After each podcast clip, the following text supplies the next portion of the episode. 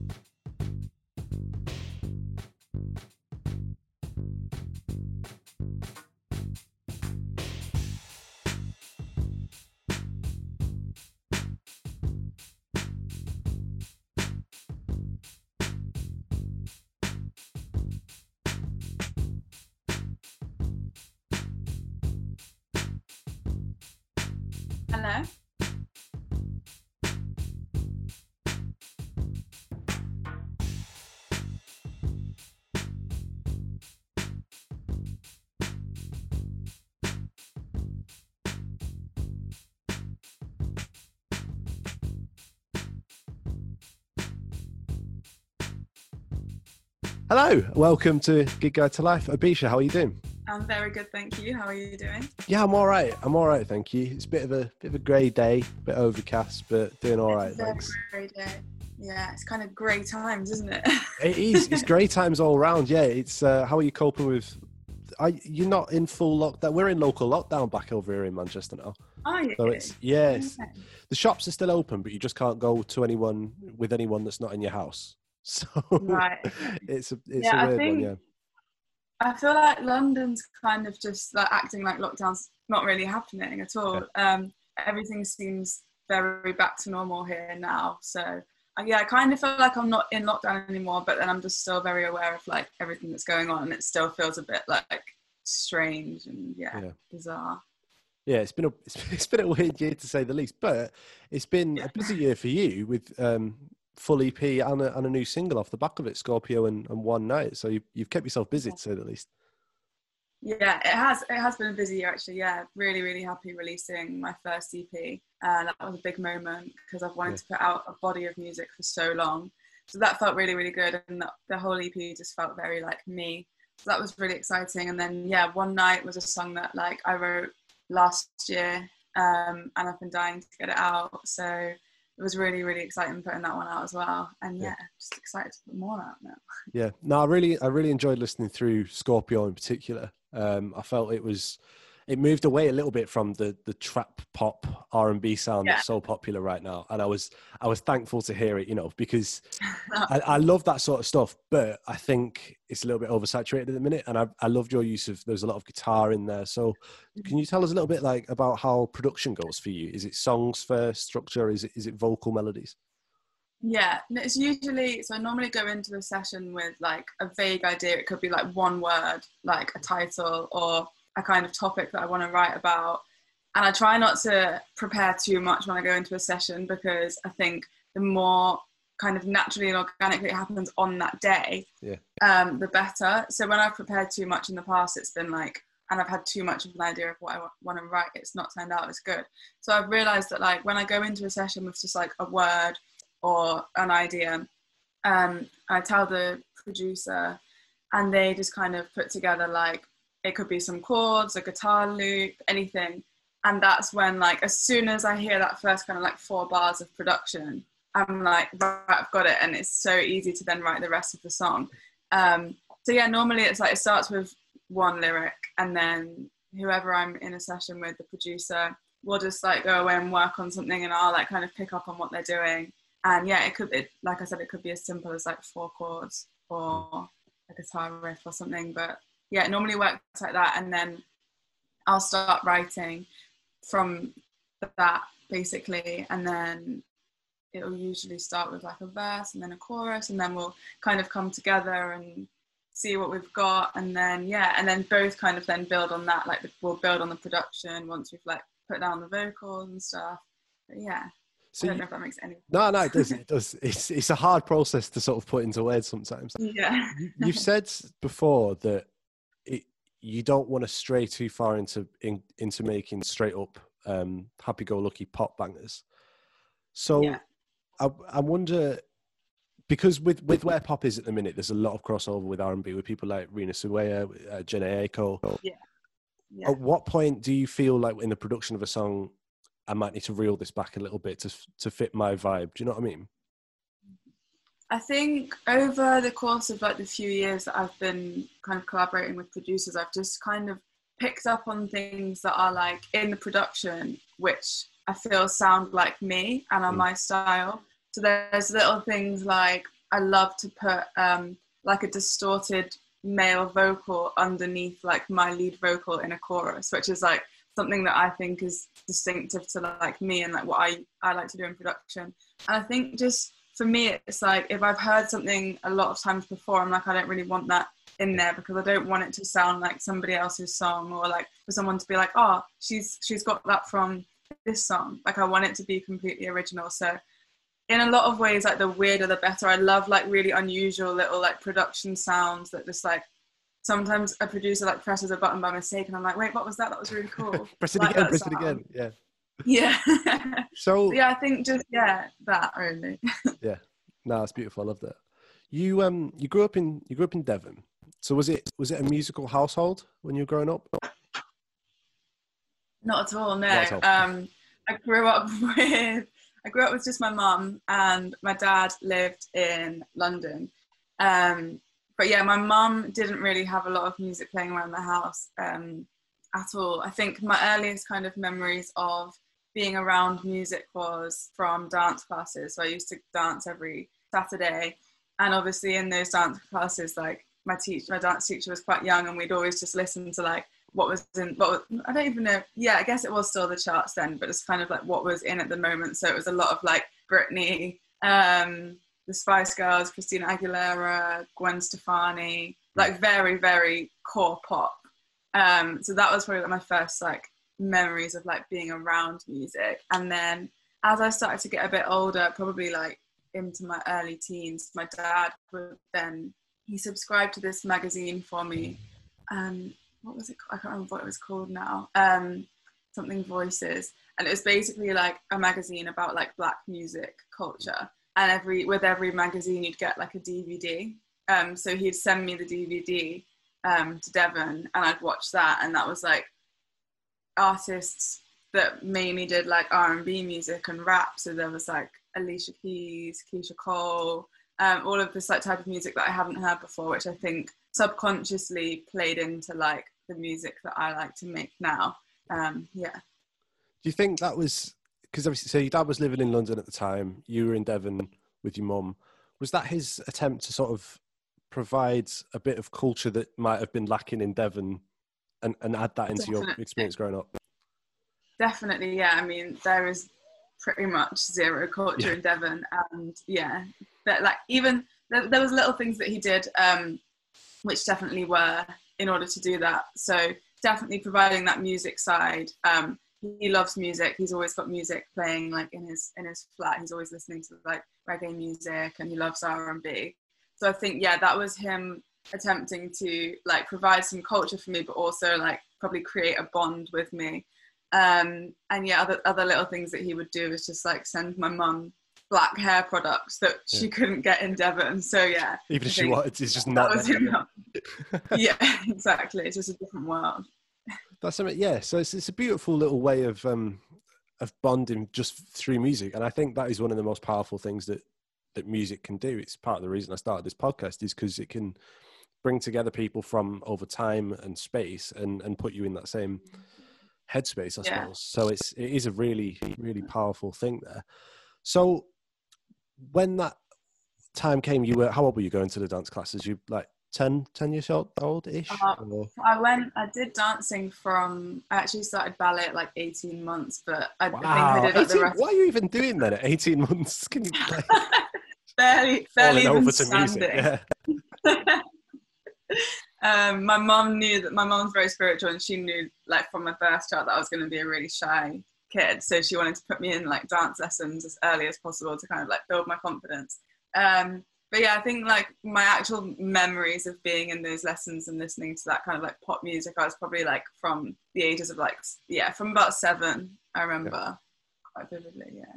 So it's quite a journey of like exploration, both in terms of your mixed race heritage and exploring the L G B T side of your personality as well. What age yeah. did you, what age did you come out, and how did music affect that experience? I came out when I was seventeen. Um, and I'd had a boyfriend for two years and yeah. then realised that I liked girls. And everyone was kind of like, what? It was, it was always, almost like my friends were like, no, you, that's impossible. You've just had a boyfriend. Like, you can't like girls. You're obviously, you're obviously straight, but you've had a boyfriend. Um, at the time, to be honest, like I really don't remember any uh, any musicians or artists being gay, or none that I was aware of, none that I listened to, because I listened to like a lot of, I still listen to quite a lot of pop. I loved Rihanna at that time, and I think I'd heard Te Amo, where she's, that song's about a girl. So I think that was something that was like, hold on, wait, is she? Yeah, like, yeah, yeah. Is this she's singing about a girl? Yeah. um, but yeah, at the time, I think it's, like, thankfully it's changing so much now, and there's there's yeah. so many more, like, queer artists, but especially at that time, female really female queer artists as well. Like, yeah, definitely, exactly. There's always been a lot of gay male icons in music, but yeah, not necessarily yeah. queer or, or lesbian females. So it's it's definitely exactly. a, a positive step. Do you think that's something that, I know you've performed at Pride and things like this in Birmingham? It, is that important to you to to make sure that people are aware? So important, yeah. I think one of the biggest things for me is just getting across the message to people that, like, it's okay to be who you are. Mm. Like, please don't try and hide that, or um, yeah, don't, like, just be proud of that part of yourself. Like, that's that's who you are, um, and it's so important to kind of like embrace that. Otherwise, I think it's so hard to live your life happily if you're not embracing it. No, definitely, yeah. it's uh, it's a yeah, it's a magical thing. Um, we've done the intense part of the interview now, and we're going to ask a bunch of silly, bunch of silly questions about live music, but do you remember what your your first gig was? My first ever gig, to be honest, there wasn't many like gigs in Devon, like artists really? Never came to play Devon. Yeah. So like there'd be play, they'd do things in Bristol, but I remember that like, my mum could never like really take me all the way up to Bristol. Yeah. So the first gig that I remember going to, which I really wanted to go to, was Jessie J. Amazing. Um, and it was her Plymouth show, and I just could not believe that she was coming to Devon. Like, I I had like a mild obsession with her. Mild is like putting it lightly. Like, I was I had an obsession with Jessie J. Um, and yeah, I saw that she was playing in Plymouth, and like me and my best friend, we were both obsessed with her. We got tickets, we waited outside for ages. We queued for so long so that we could be front row, because yeah. I've got this thing where it's like, if I'm going to a gig and it's someone that I really love, there's no point going if I'm ten rows back. I need to be front row to really like feel like the connection from the music. Um, so yeah, we queued for so long, we were front row. And then at one point, like she, she came over and like kneeled on a speaker and like sang directly to us, and I think we were both just like, oh my god. Yeah, yeah. Um, so yeah, that's, that's my earliest gig memory. That so was how, a good one. How old were you then? Been uh, too old to, to have been that to have been that into Jessie J. Um, I must have been maybe sixteen or fifteen, maybe sixteen. Yeah. Okay, that's not. Do you know what? That's not as that's not as old as what you were going to say then. So it's, it's fine. We'll let it go. What is? Yeah. What's the most recent live music you've been to? Which becomes a more difficult question every time I ask it during lockdown, yeah. because I started this before, right, before, yeah. before Corona. So it's like, uh-huh. yeah, last week we went to see, but now it's like, yeah. remember the old times? The yeah. Wow. Back pre-lockdown. Yeah. Yeah. The last gig that I went to was Oh Wonder at uh, Shepherd's Bush Empire, which was amazing. Um, it was like really last minute. I went with my manager and another artist, Sodium. We just had the best time. I love Oh Wonder. Like, I'd only kind of recently discovered them in the past six months mm. before that gig, so I saw that they were playing, and like we were able to get tickets and just went that night. And then it was just like, I think with their type of music, it's obviously very like kind of alternative and very like almost mellow, but like mm. so it it was like such amazing vibes there. And then we went. Managed to go backstage after and meet them, um, and they were both just so lovely. Um, so yeah, that was that was a really good one. I think that was a good last gig because it was like one of those feel good. Yeah. I don't know, like elevating celebrations. Yeah. Yeah. What is the strangest experience Abisha, that you've ever had at a gig or festival? Um, strangest. This is a hard one. I feel like when I was about, I think this time I was fifteen, and I'd bought my best friend tickets to T four on the Beach for yep, her okay. birthday. And I'd chosen T four on the Beach because Jessie J was supposed to be playing. But all of the answers are just Jessie J. Basically. Um, and then she, that was, it was the time that she broke her leg. So she ended up not playing. So we were like, oh my God, who are we going to watch instead? We weren't really that bothered about anyone else, but like, who's the, is it Nicola Roberts from Girls Aloud? Nicola? Yes. Like I know who you mean. Her name, I just can mix two names together. Anyway, Nicola from Girls Aloud, like she did a set. It was just so random, but like it was really good. And then Cher Lloyd was on one of the one of the smaller stages, and she'd obviously just been on X Factor, so we were like, oh, let's go and see Cher Lloyd. And like it was just so weird. She was singing Swagger Jagger, and me and my friend both started crying.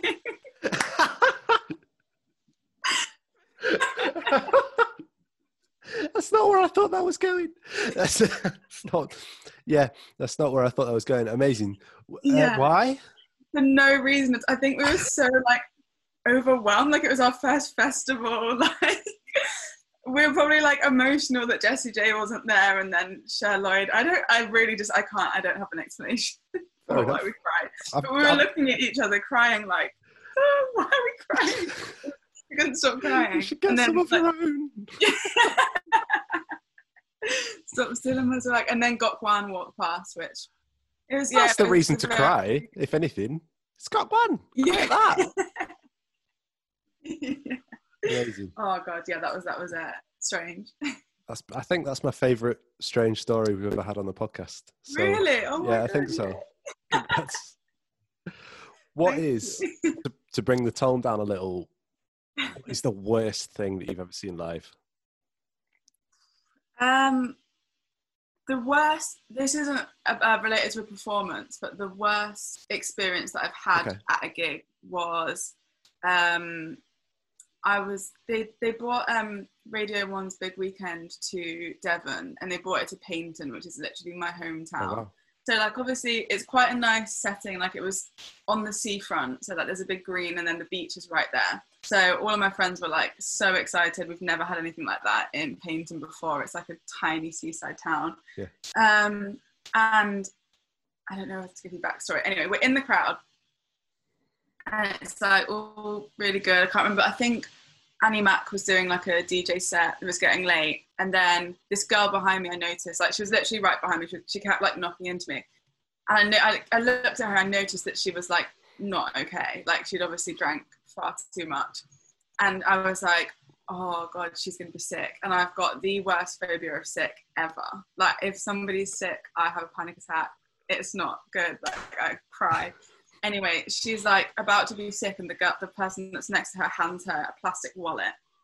And she's mid like, she's mid being sick. And I'm like, oh my God, no, I can't, I've got to get out of here. She gets lifted out because the security are like, right, time for you to go. She gets lifted out. So she's like being carried over my head, oh, no. still being sick. So I'm like, oh my God. No. And then straight after that, I had to just be lifted out because I was like, I need to go home. Like, I'm having a panic attack. Take me. I'm done. So that was really embarrassing. Like, everybody that I knew was there because, obviously, like, it's the local, like, the biggest local thing that's ever happened. So there's me being carried out, having a panic attack. Someone's just been sick and everybody, everybody saw it. So, yeah. Amazing. I've got a few questions in here that I haven't sent you um, before. I just want you to just answer off the top of your head. What is the gig that you were looking forward to the most, and did it live up to it? Yeah, um, the gig that I was looking forward to the most was probably, I went to Wireless again, like back in like, I think I was in sixth form or something, so with my school friends, and Rihanna was playing, and Rihanna was just like everything, the queen. Yeah. So yeah, she lived up to it. The whole day, like, was pretty, it was raining, it was, like, a, it wasn't the best vibes, and then Rihanna was just, like, unreal. Like, she just lifted the whole day, And I think she wasn't even headlining. I think Drake was headlining and we just went home. But we, we didn't even watch Drake. We watched Rihanna and we were just like, we're on such a high from like yeah, her performance. Yeah, yeah, yeah. Like, it was so good that we were like, oh, we don't need to see Drake. Yeah, we're fine. We're good. No, it's, it's yeah. a weird one. Wireless as a festival is, is a strange, strange festival. Like they... I, I don't know if the the money changed or something a few years ago, but I swear they used to get like Kanye, Drake, yeah. Rihanna, like yeah. every year, mass J. Cole. And now it's like, it's yeah. like Skepta again. And nothing against Skepta, like I love Skepta, but like, yeah, come on, bro. Like, I've seen him tour last year. Yeah. It's like, where's the money gone? Exactly, exactly. Yeah. It, I'd love Rihanna to headline a festival again yeah. soon, but she needs to bring out new music. I'd love Rihanna to... to exist sometime soon. Like, just put something out, man. What is it? How, how long has it been though? It's like four years, is it? Yeah, I think Auntie was four. Yeah, it must be twenty sixteen. Four years ago. Yeah, Nick, coming up to fuck. I mean, Jesus I'd happily Christ. Go to a gig and listen to all of her old music. Like, I don't yeah. care. I would, I'd happily listen to not new stuff, but I also am craving new Rihanna music. Yeah. So. You've you've got sort of snuck onto my next question there, which is, oh. what is the most disappointing uh, gig you've ever seen? Disappointing gig. Um, oh, this is a hard one. Um, I don't know. I don't know if I've ever seen someone perform and think it was disappointing. Um, it's not a bad thing. You can't. Don't have to answer if there isn't one. Probably, it's probably something that, like, after this interview, I'll think, oh, now I remember. Yeah, but yeah, yeah off, off the top of my head, I actually can't think of one.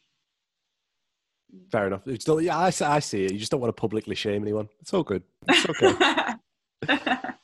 So what is, and I think you might have already answered this with Rihanna as on, on as well, but objectively, what is the best gig that you've ever seen? Mm, I have, I think like the best gig comes down to like the energy that the artist mm. creates and like, Ah, oh, I don't know. Like, I, I really, really don't want to say Jessie J again because because I'm really like I'm not I'm not a super fan anymore. Like, I had a Jessie J phase and it yeah. ended quite a long time ago. But that first gig, I think like nobody can beat beat her vocals. Like, her vocals are just insane. So yeah, that also Rihanna. But then there's other little ones like I saw Mahalia. Um, perform at Shepherd's Bush Empire as well, and she spoke so much about like like with getting it into like the gig mm. and the music. She spoke so much about um like body confidence and about her own body and like accepting and owning like how she looks, and that, yeah. that she's so happy now that she's accepted that, and that every and the audience was obviously full of like quite a lot of young girls. Like, I think Mahalia herself is only like twenty, so that that was like a super empowering Um, yeah, gig, which I thought was like something that people would go home from that gig and then feel better about themselves, which I think is like amazing. Yeah, no, it's it is a difficult question because it there are so many different types of gigs, aren't there? Like you say, there's the big festival headliner set with Rihanna and Fire and all the hits, and that's brilliant. But at the same time, yeah. sometimes a little gig in the Barfly or wherever or Shepherd's Bush. Yeah. to however many people, if it can mean so much more if you're right there in front of them. Yeah, yeah, yeah, definitely. So is there anything from, anyone from Mahalia, Jessie J, Rihanna, anyone that you've seen that you want to bring into your stage show and your stagecraft? Definitely, yeah. I've seen, like, Hmm. yeah there's there's there's elements from like kind of every gig that I go to, and every time I go to a gig I'm like, oh, I need to go to more gigs, because yeah. there's always something from like each show that I just like I'm like, that's so cool, like I want to be able to work that into mine. And like, I'm not, as much as I've just said that I, I dance from an early age, like I'm not a dancer, like I don't I don't do like choreo on stage, but mainly because like my music's not really choreo music. But I think then it's really important when you when you're not like dancing to like bring to be able to bring like special little elements to your show. So I think yeah that that thing that Mahalia d- did in that particular gig, I don't know if it's at all of her gigs, where she's like um, speaking about like body confidence, that's so important. And then I've seen gigs which like I remember thinking at the time was strange. Like I saw Sigrid uh, at Scala, I think, and she I just found it so cool that she just wore blue jeans, a white t-shirt, and her yeah. hair scraped back in a ponytail, no makeup. And I was like, that's amazing. Like, she she's not trying to, like, I'm very much, I love fashion. So when I do a gig, I'm like, my outfit is almost like as important to me as like the show.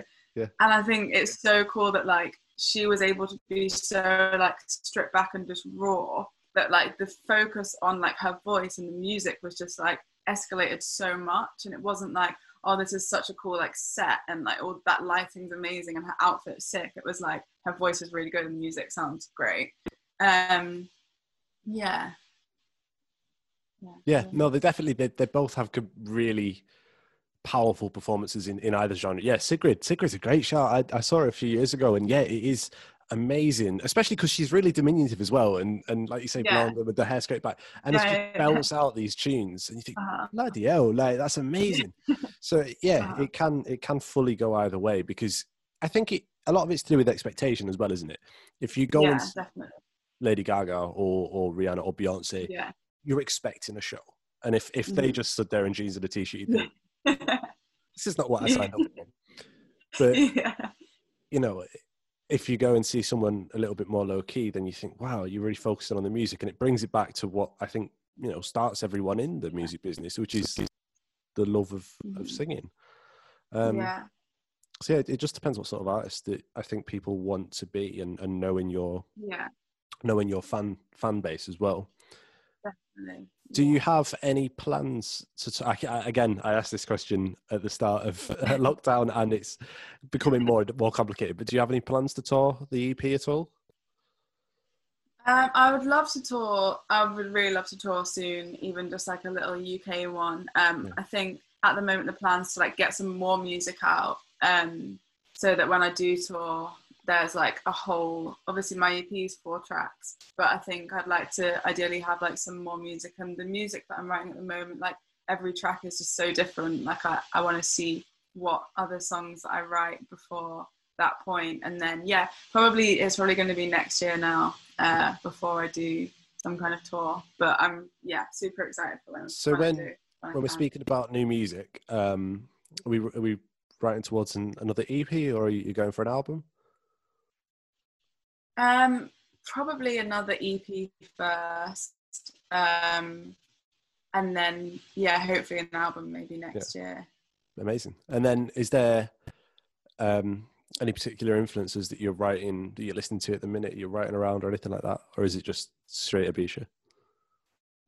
Yeah, it's pretty, it's pretty Abisha. Um, it's, like I was saying, everything like that I've written, I'm writing at the moment, like one song to the next is completely different. Like I wrote a song. I wrote two songs last week, and one's kind of like got an Afrobeat element. Yeah. Um, to be fair, at that, at that at that time, I was listening to like Burna Boy, Georgia Smith tracks, and I was like, so oh, I really like this track. I think that was like that was a bit of an influence. Um, and then the other one I wrote two days later is just like completely different. It's kind of more like dark R and B, like yeah. So everything's just kind of how I'm feeling at the time, how I'm feeling on the day. But I don't know, things that I listen to maybe have like a little bit of like an influence in terms of like maybe melodies and stuff that I'm writing, but I never really particularly go into a session with the with a plan to write something mm. with a particular influence, if that makes any sense. No, it makes sense. In terms of lyricism, do you think um, lockdown, the past few months, twenty twenty, Black Lives Matter, all of these things, it just seems like the world has ended every single month. As as that played yeah. into your, your your lyricism at all? I think so, yeah. I found that I was writing quite a lot throughout lockdown, even though like I wasn't actually making any songs. Like yeah. I, I didn't have like a producer or anything to be able to actually write songs. Like I, my note on my phone that's full of lyrics has just grown by like a hundred percent, and yeah, I've got so many like lyric ideas, um, and I was writing like a lot of things down, like feelings and stuff, and kind of in that time and surrounding like the Black Lives Matter stuff, and I was posting quite a lot of personal stuff that people were kind of like, I was getting a really like really nice reaction to. um I thought that I should probably, I think in the past I've I've found it really easy to write about love, relationships. That's like the most obvious thing to write about. If you're whatever you're going through at the time is what yeah. you tend to write a song about. Um so I've wanted to kind of with these with these last few tracks and in the future just delve a bit deeper and like maybe write about like my upbringing, growing up mixed race, um, and like, yeah, just things that are a bit more personal, a bit deeper than, I mean, love is obviously very, very deep, but it's just universal. Stem away from like, um, yeah, exactly. Um, just kind of stem away from relationships and love so much and maybe just write something that is very personal to me. So that's what I'm kind of trying to do at the moment. That's brilliant. I can't wait. I can't wait to hear it. Um, thank you very much for coming on the podcast. Is there anything else that you'd like to leave people with? Social handles, new music to listen to, any other recommendations for other artists, anything at all? Um, my social handle is just at Abisha.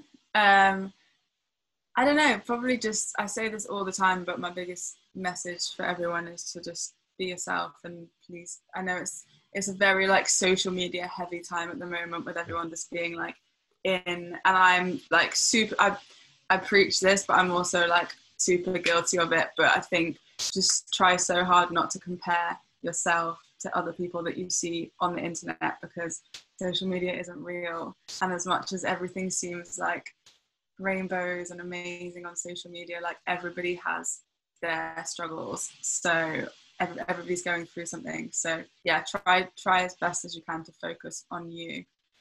Um, and that will make you far happier than comparing yourself to other people. It's absolutely beautiful. A lovely message to end on. Thank you so much for coming on the podcast. I've really enjoyed this chat. And uh, yeah, we'll be sure to check out your new music, Scorpio E P, out now. Thank you. Thank you so much for having me. It's been Thanks amazing. so much. That's perfect.